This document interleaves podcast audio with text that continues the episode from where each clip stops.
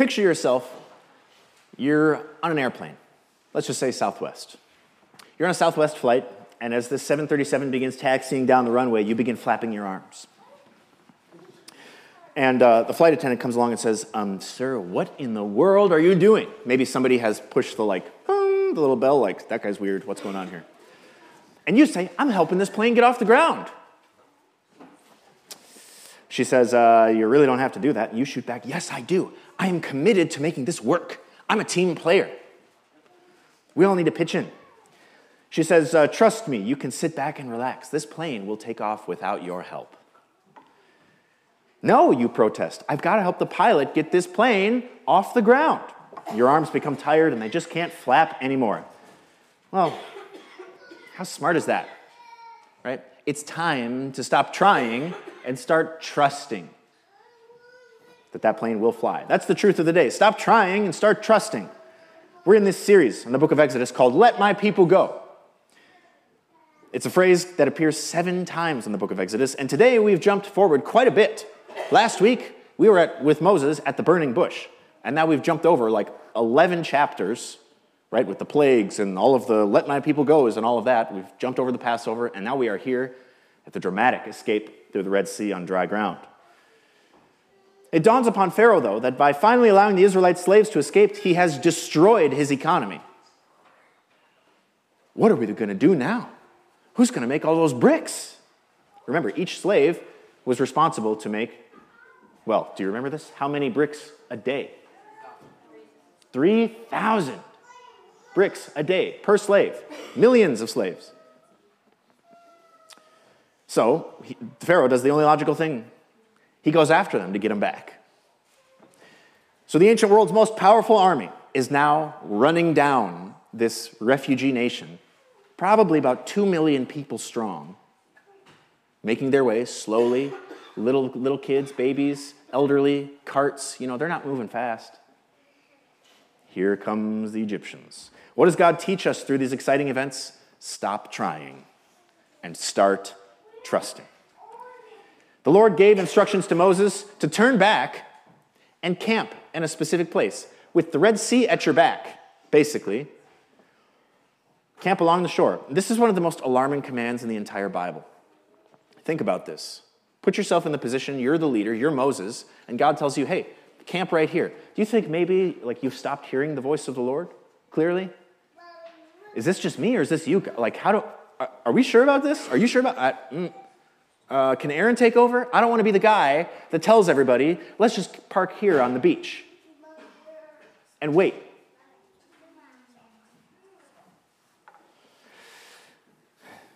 Freedom is out of Egypt, and God is telling his people to turn back to Egypt. Well, it's because God wants them to trust him. And in order for them to trust him, he's got to prove himself to them. And you've been there, and I've been there, haven't we? Our back against the wall, dreams crushed, broken heart in our hand. And we say, Things were going so well. What happened? Why did you take this away from me? Why do I have to turn back? God sometimes, friends, and we don't really get a good explanation for this, except for we know that God loves us and that God is good and He works all things together for our good. He brings us to the end of our rope where we are stuck and we are trapped, just like Israel, so that in that crucible, He can demonstrate His glory and His power to save you, to provide for you to be your mighty Redeemer. God says, I will harden Pharaoh's heart and he will chase after you. I have planned this encounter in order to display my glory through Pharaoh and his whole army. After this, the Egyptians will know that I am the Lord. You know that I am the Lord. After this, they're going to know too. He knows what he's doing. He always knows what he's doing, even when we don't know what he's doing. He's orchestrating our lives so that his power and glory and love are more fully on display than if we got our way all the time. Pharaoh saw Moses and the Israelites pinned in by the wilderness, lost, stuck, trapped. And these chariots were like Apache helicopters. I mean, these chariots were the ancient world's gunships. They were awesome. And Pharaoh had how many of them? 600. 600 chariots. How many chariots did Israel have? Zero. They weren't a fighting force. Israel's back is against the Red Sea, and they are facing certain destruction, and there's not a thing they can do about it. So they turn to Moses and they say, What did you bring us out here for? Were there not enough graves in Egypt? They're convinced that for everything else that they have seen, that the, God do for them, that now it's the end of the road for them. Jesus knows all about this kind of dilemma. He knows about dead ends. He knows what it's like to have his back against the wall, to face down destruction and death. The path of the cross led him before Caiaphas, the high priest. It led him before Pilate, who sent him to Herod, who sent him back to Pilate.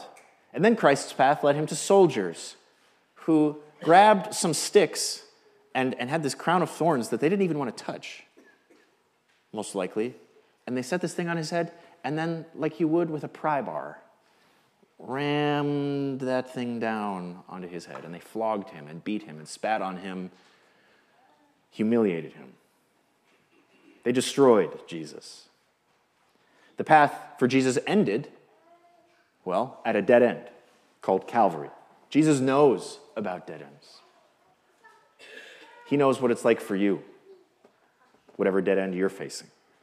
But the thing that the people are told, the Israelites are told, is what? Don't, every, everybody, every, every person for themselves. Flee for your lives. No, that's more like Lord of the Rings, okay? What happens here is that they're told, stay calm. Can you imagine being Moses telling two million people out of their minds, just stay calm? Just stay calm. The Lord is going to fight for you. We can stop flapping our arms, trying to help the plane get off the ground. We can stop helping God we can sit back. We can let God do the heavy lifting. Why? Because the Lord who fought for the Israelites like 3,700 years ago in the Exodus still fights for you today. He wants to fight for you. He wants you to see Him fighting for you. He doesn't want you to muscle through this on your own. You're just going to end up tired and sore and more bruised than if you would have trusted Him to carry you through. Imagine two cooking bowls, okay? One contains fresh, clean water, some nice reverse osmosis stuff. And then the other bowl contains battery acid. Ugh. And take an apple and cut that thing in half and put one half in the water and one half in the battery acid and just let it sit for like, oh, I don't know, 10 minutes. And then come back and very carefully, right, pull that, the acid apple out and pull the other apple out that was in the water. Which one do you want to eat? Which half of that apple do you want? Not the one that's been in the acid. That one is all like I mean, if it was a Honeycrisp, now it's like a Red Delicious.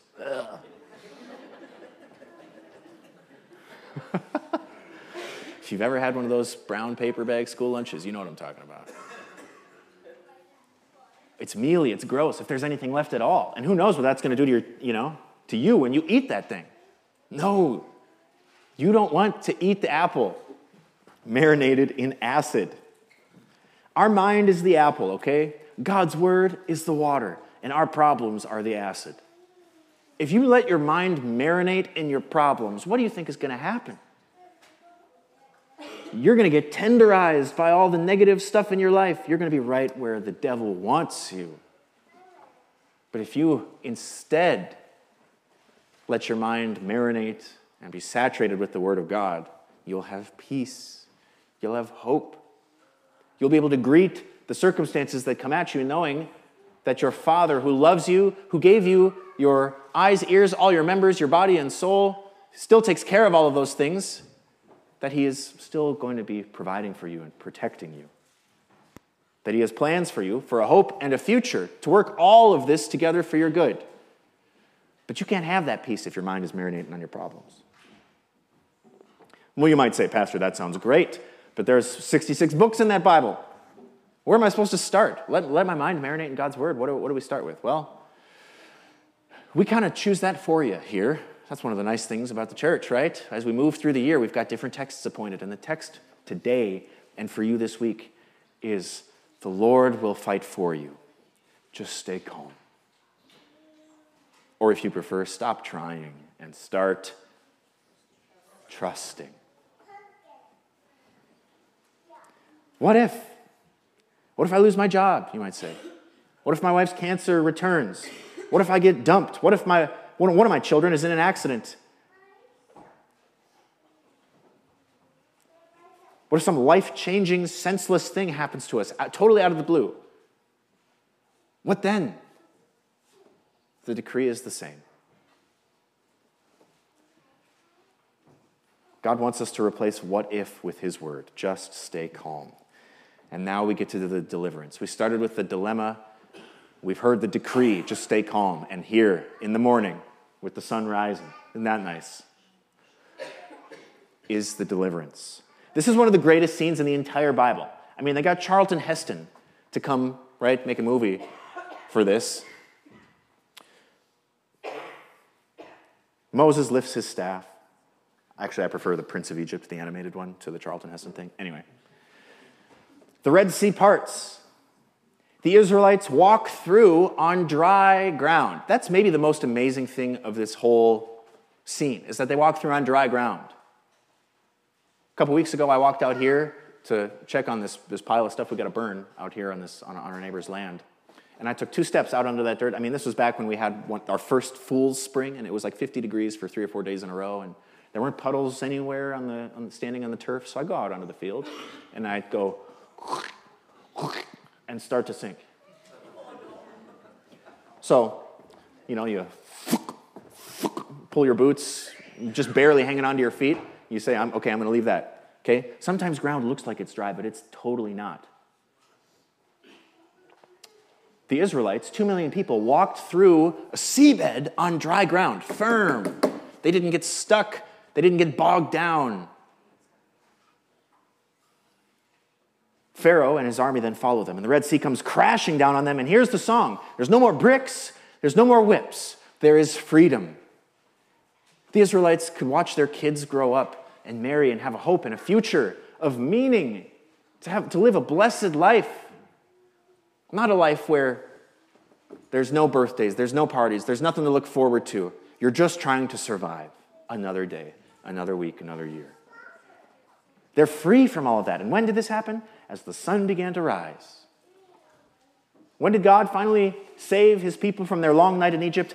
In the morning. Psalm 46, the basis for Martin Luther's famous hymn, A Mighty Fortress is Our God. Psalm 46, verse 5 says, God is in the midst of her. She shall not be moved. God will help her when morning dawns. When did Jesus rise again? In the morning. Right? They went out to the tomb early in the morning while it was still dark. When does God deliver us from the long nights of life? Well, according to Lamentations chapter 3, verse 23, great is his faithfulness. His mercies begin afresh each morning. And what is the last name that the Bible gives to Jesus? The very last chapter of the entire Bible. Revelation chapter 22, verse 16. I am both the source of David and the heir to his throne. I am the bright morning star. Are you feeling stuck or trapped or pinned? Are you afraid that maybe the depression will never lift? That things are never going to change for you? Or if they do change, it's only going to be more sorrow and more grief? Are you afraid that maybe the yelling is never going to stop? That the emptiness is never going to be filled in with light and hope and life and joy. Will this load ever lighten? Will this gray sky ever clear? Maybe you feel predestined for pain. And you're asking, Will I ever get out? Exodus 14 announces that your battle is not yours alone. Your battle is God's battle, and He wants to fight it for you. He brought the Israelites there to show his glory, not for their destruction, but so that they would learn to trust Him more in the future. Whatever it is that you're going through, the Lord is probably up to the same thing, bringing you to trust Him more, getting ready to show His glory in your life, His power. God has never lost a battle.